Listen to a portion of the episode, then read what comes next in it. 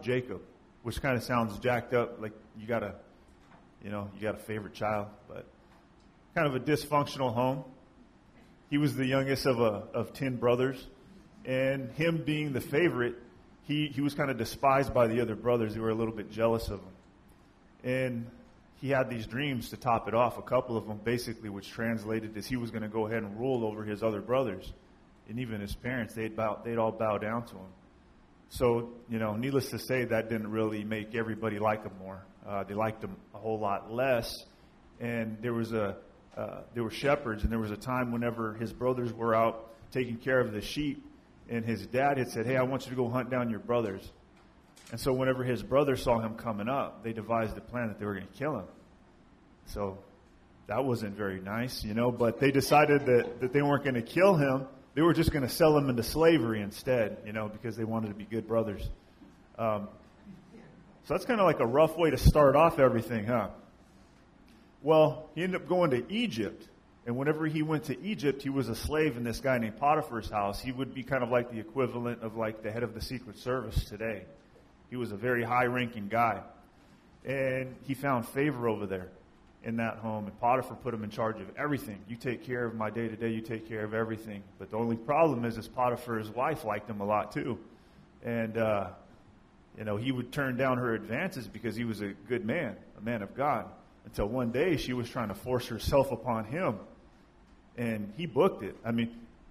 And this is a lesson for everybody too. Sometimes whenever we're around things we shouldn't be, we find that temptation. It's not just good enough to just hang around and linger around or slowly retreat. No, turn around and run. And that's what he did. He turned around and he ran. But that kind of rubbed her the wrong way, and she accused him of trying to make sport of her.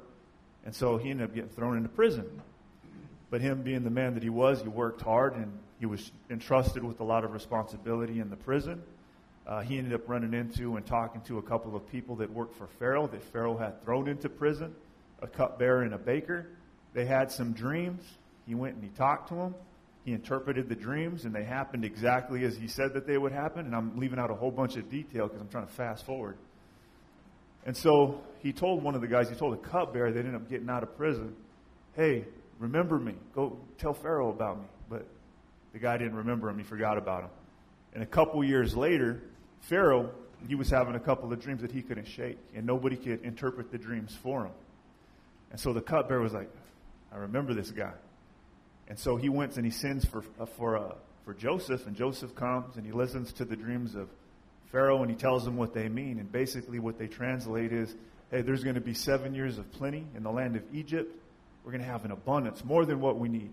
And it's going to be immediately followed by 7 years of famine that will destroy everything. Will destroy the whole country. And so they come up with a plan. And Joseph gets put in charge of that plan to store up everything that they're going to go ahead and need in those 7 years of plenty. So whenever the 7 years of famine hit, they'll be prepared.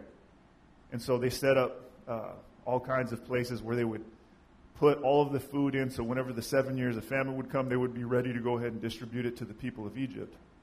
And everything happened. Just like Joseph said it was going to happen, it happened. And so Jacob, who was convinced, because I forgot to mention that, Jacob's brothers convinced their dad that he was eaten by a wild animal. So they had gone by through all of these years thinking that he was dead. Well, Israel had said, "Hey, I want you guys to go back over to Egypt where they got some food so we don't starve." And as they were on their way over there, obviously they ran into Jacob because he was in charge of everything. Or Joseph, I'm sorry, because Joseph was in charge of everything. He recognized them, but they didn't recognize him. Probably because, the Egyptians dressed kind of funny. He probably had him some makeup or something. And he got older. And so as he seen him coming, he devised a plan. He had a little brother that he had never met yet, and his dad wasn't there, so he came up with the plan. Okay, I'm going to make sure that I get them all to come over here. So it worked.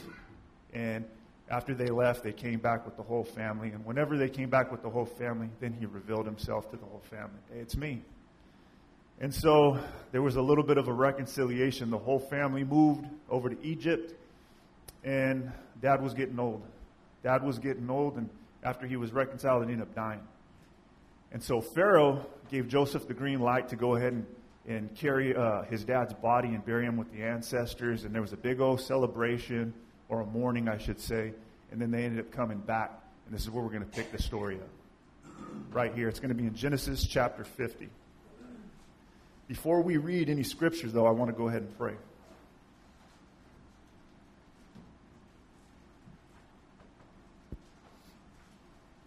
Heavenly Father, we pray that you would give us ears to hear from you and hearts to receive from you. God, we thank you, Lord, that we're here today. We could be anywhere in the world, but we're here today. And we thank you, Lord. We pray that you will do in us whatever it is that you would want. In Jesus' name, amen. Okay. So in Genesis chapter 50, verses 15 through 17, we're going to read and we're going to talk about this for a minute. So with everything that I just talked about in context, right? It says, when Joseph's brothers saw that their father was dead, they said, "What if Joseph bears a grudge against us and pays us back in full for all the wrong which we did to him?"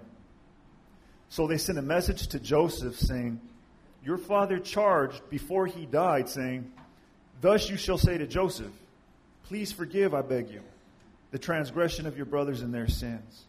For they did wrong, and now please forgive the transgression of the servants of the God of your father.'" So we're going to pause right there, and we're going to digest that for a minute, because it appears throughout this time a lot has changed. They've changed. See, now they are willing to go ahead and admit that they were wrong. They did a bad thing. They did a wrong thing. They did an evil thing. I mean, and he was literally in the position. He was the second most powerful person in the world. I mean, if you snapped his fingers, they're done for. And they recognized that he probably wouldn't have been in a wrong for doing something like that. It would have been kind of like what they had coming. And he was being nice to him, and they didn't understand. They didn't know, like, is he being nice to us because, you know, Dad and him got a good thing going on, and he doesn't want to hurt Dad? And whenever Dad dies, we're going to soon follow. They didn't know. So they were freaking out. They were scared, and they made up a lie. Because Dad didn't say that. Hey, don't hurt your brothers. Forgive. He didn't say that. They came up with that plan. Hey, this is what we can do. And they were so scared that they didn't even deliver the message themselves. They were hiding behind the wall while they sent somebody in. Hey, go tell him. And they're just kind of watching and hoping that he goes for it. So I want you to listen to this. It says, and Joseph wept when they spoke to him. It says that he heard what they had to say, what that messenger had to say. And it says that he started bawling. He started crying like a little baby. Why? There's probably a few reasons why. But I believe the main reason was because him hearing those words, that what they had done was wrong, was healing to him. I think maybe by them going ahead and taking accountability for the things that they did, it meant something to him. He had probably wished that he could have heard those words for a long period of time, right? And so, like, we can't underestimate the power of sorry, right? Like, whenever we have done something wrong, to say, hey, you know, I was wrong. I blew that. And sometimes we think, like, oh, it doesn't matter. It meant something. It meant something to Joseph. Now, by them just acknowledging their wrongs, could they have changed what happened? Of course not. You know, some people might have that mindset, well, yeah, you know, it's too little too late. But I want us to pay attention to Joseph and his response, because I doubt many of us have been in shoes like him. It says, his brothers also came and they fell down before him and they said, "Behold, we are your servants." But Joseph said to them, "Do not be afraid, for am I in God's place?" Wow. See, his brothers heard him bawling, and they misinterpreted it. They probably were hiding around the corner. They heard him bawling. They were like, oh, man, we're done. Oh, it's over, man. Last thing that we can do, the only thing that we can do is just fall down on our face, be like, hey, we're your slaves now. We're your servants now. That's their last-ditch effort. And what does he say? He says, man, am I God? God's in charge. I'm not in charge. See, like, whenever we start harboring thoughts and I'm gonna get revenge for what's happened to me. I'm going to retaliate for the things that have been done to me. What are we doing? Essentially, what we're doing is we're putting ourselves in the place of God. That's what he says. Whether we know it or we understand it or not, that's what it says to us. Doesn't the Lord tell us that vengeance is his, thus says the Lord, right?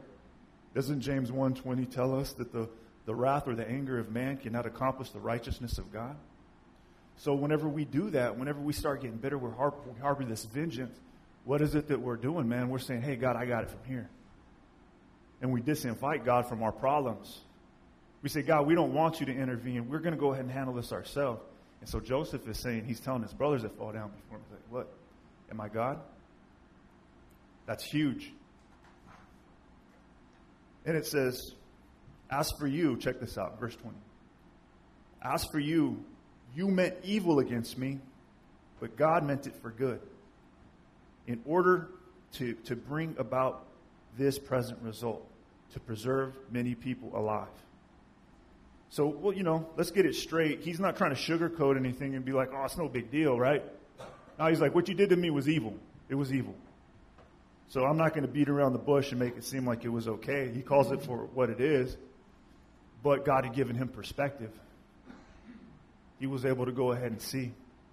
Like, we look at things and we think dysfunctional family, bad, right? A loving father, good. Brothers want to kill you, bad. But they don't kill him, good. Gets sold into slavery, bad. But he gets an elevated position, good. Gets falsely accused of rape, bad.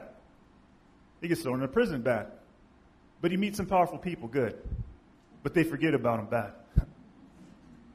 But we think we tally it up because the way that kind of like we think about stuff, like I'm a sports fan, right? Super Bowl's coming up next week.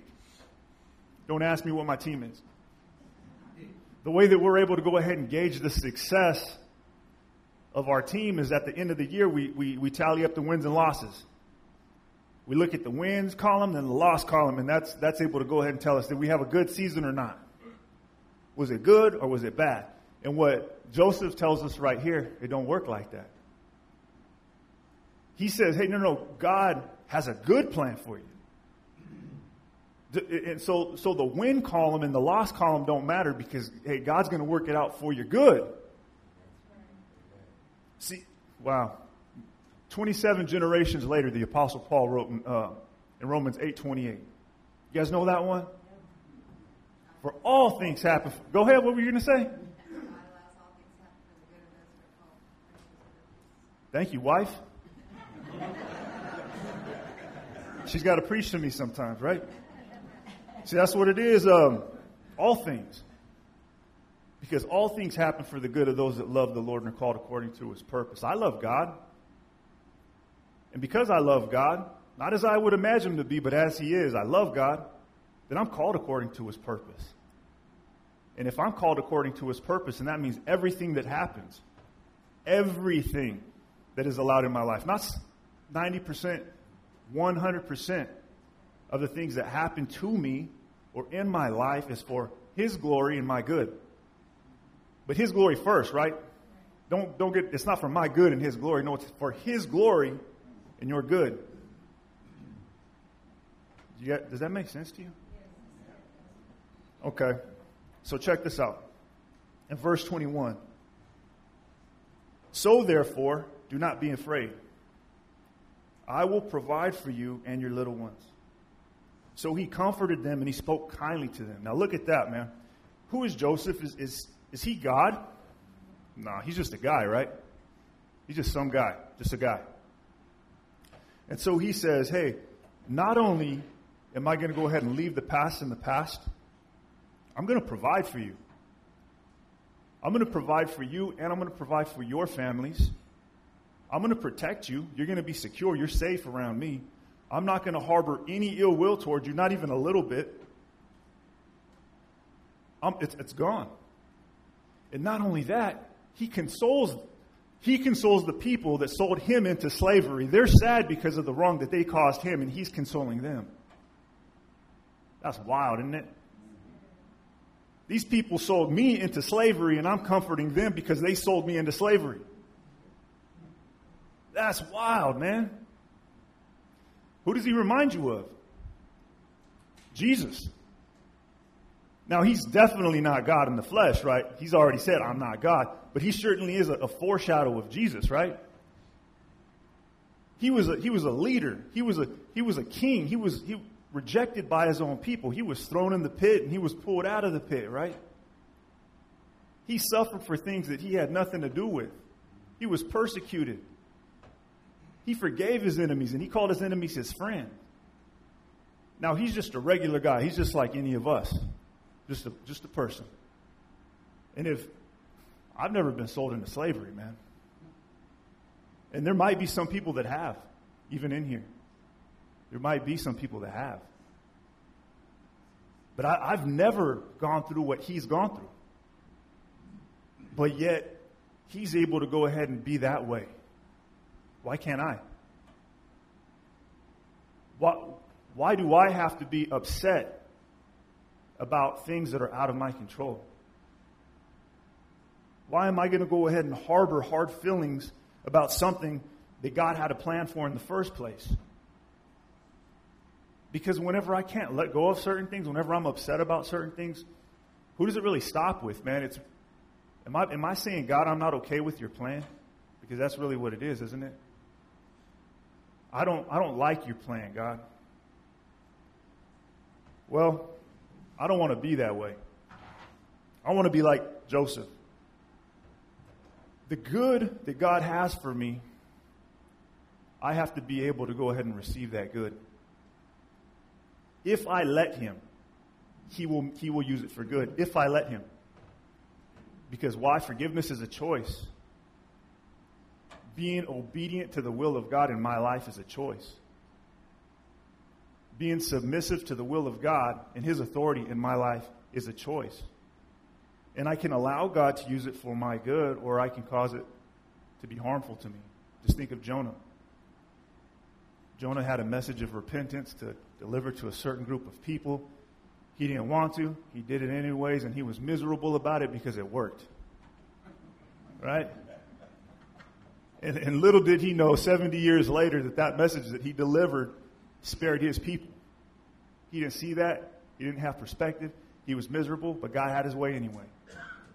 And it was for his good, right? So my message for us today is this, right? Are we missing peace today? Is there anybody that's missing peace in their life? And are you the type of person that has trouble letting go of things? Are you easily wounded, easily offended? Do you hold on to bitterness? Because all you got to do here today is surrender to him. That's all you got to do. So if that's you, if you're the type of person that can't let go of things, then I have a message for you today. Just tell him, hey, I'm okay with whatever you have for me in my life. Whatever it might be. If I can't understand it, if I understand it, cool. If I don't, it's okay. I'm okay with whatever you have for me, whatever you want for me. However, my life can... Wait up. You don't have a life, by the way. If you're a child of God, that's not your life. It's his life that he gave to you, okay? So, however, my life... that you gave to me that's really your life could benefit your kingdom, I'm okay with. If we do that today, I promise something. If you're a type of person that has bitterness and anger and animosity, you just has a hard time letting go of things, I guarantee you something. If you do that, you'll leave here somebody brand new. You'll be a brand new person. You'll be unbothered by the way that other people behave, even if it's against you. You could be unbothered by it. You could have peace. God has that for you. And he wants to use all the wrongs that have been done to you as a blessing. As glory to his kingdom. Glory to his kingdom first, but also good for you individually. So that's what I wanted to share with you today. Is there anybody in here today that would say, hey, I need some prayer? Because we're going to get into some communion afterwards. And I'm sorry we didn't announce it for the people on Facebook. But we are going to be getting the communion afterwards, so maybe at this time you could go ahead and grab your elements. But I want to pray for anybody in here today that would just say, hey, that's me. I want to ask God to go ahead and change my heart. I see you. I see you. I see you. I see you. I see you guys back there too. Praise the Lord. So this is what we're going to do. We're going to close our eyes. We're going to bow our hearts. We're going to ask for God to do a new work in his life. We're going to give him our problems. And we're going to allow him to do whatever he wants to in us. Heavenly Father, I'm so grateful to be called a child of you. And even whenever I was an enemy of you, Lord, you died for me. You called me your friend when I was an enemy.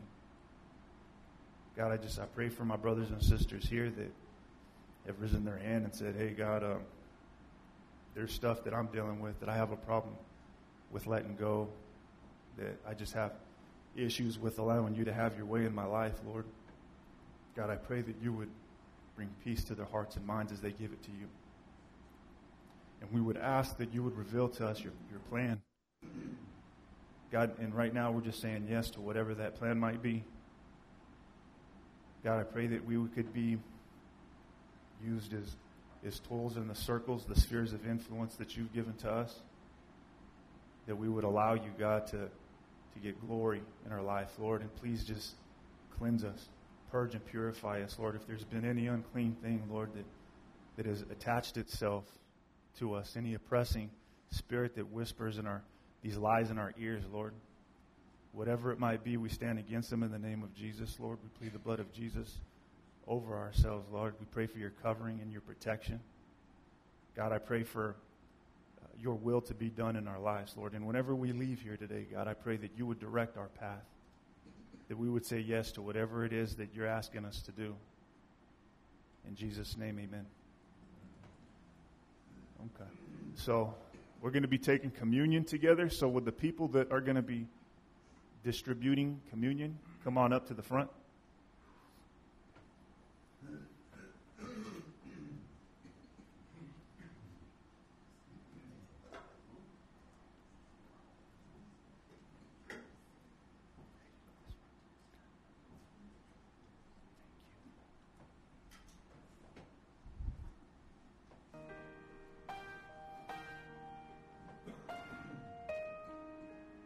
As the elements are getting passed out to everybody, just take them and hold on to them. If there's anything that you want to just say to God while you're waiting, just go ahead and just tell him in a prayer right now. If there's somebody next to you, go ahead and just pray together. And if there's anything that you need to give to him, do it now. But after all the elements have been passed out and I get mine and they give theirs, then we'll take it together.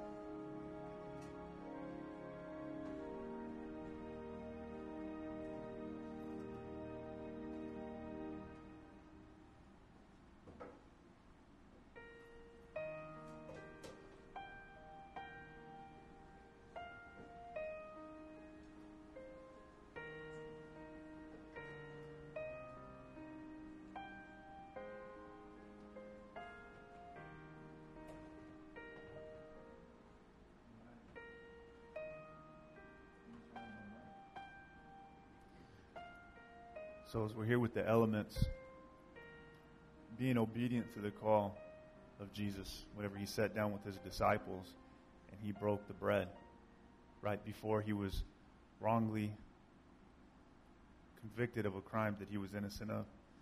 He broke the bread and he handed it out to his friends, all coming from the same loaf, because we're all one in Christ. And he hands it to them. This piece of bread that was made without yeast was a symbol of his body that was without sin. And he says, I want you guys to remember me. So we're taking this bread in remembrance of what Jesus did for us. He bore our sins on the cross. We are completely absolved from any wrong that we've ever done whenever we put our faith and we put our trust in him. So today, let's take this bread as a remembrance of what he's done for us.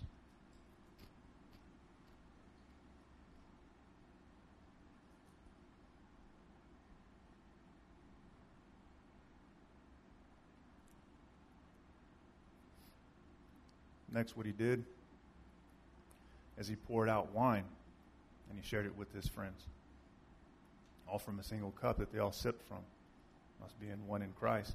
And he tells them that this is my blood, which is poured out for you. And what is a picture of? It's his sacrifice making us clean. The bread is a symbol of us coming to a family of Christ. The blood is a symbol of us being washed clean from all the things that's happened in our past, by sanctifying him, by sanctifying us in him, by us being used for an exclusive purpose to bring glory to his name. And so as we take this in remembrance of him. Let's do it together.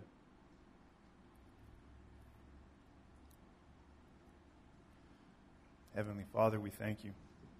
Thank you for the privilege that we have to call you our friend, that we get to call you not only God, but we get to call you Father. You look at us as your own children. We have such a privileged position that we sit in, Lord. And I pray, Lord, that as we leave here today, Lord, we go out with the mindset knowing that you are with us, you are in front of us, you are behind us, you are all around us, Lord. There is nowhere that we can go that you are not present.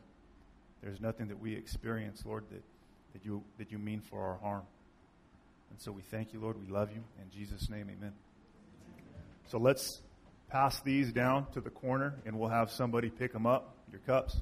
Pastor Mick, you going to say something? Yeah, just a quick announcement. Guys, if you have a child in the kids' ministry, rather than let them go, we're asking the parent, the grandparent, whoever's with them, to go in and retrieve the child.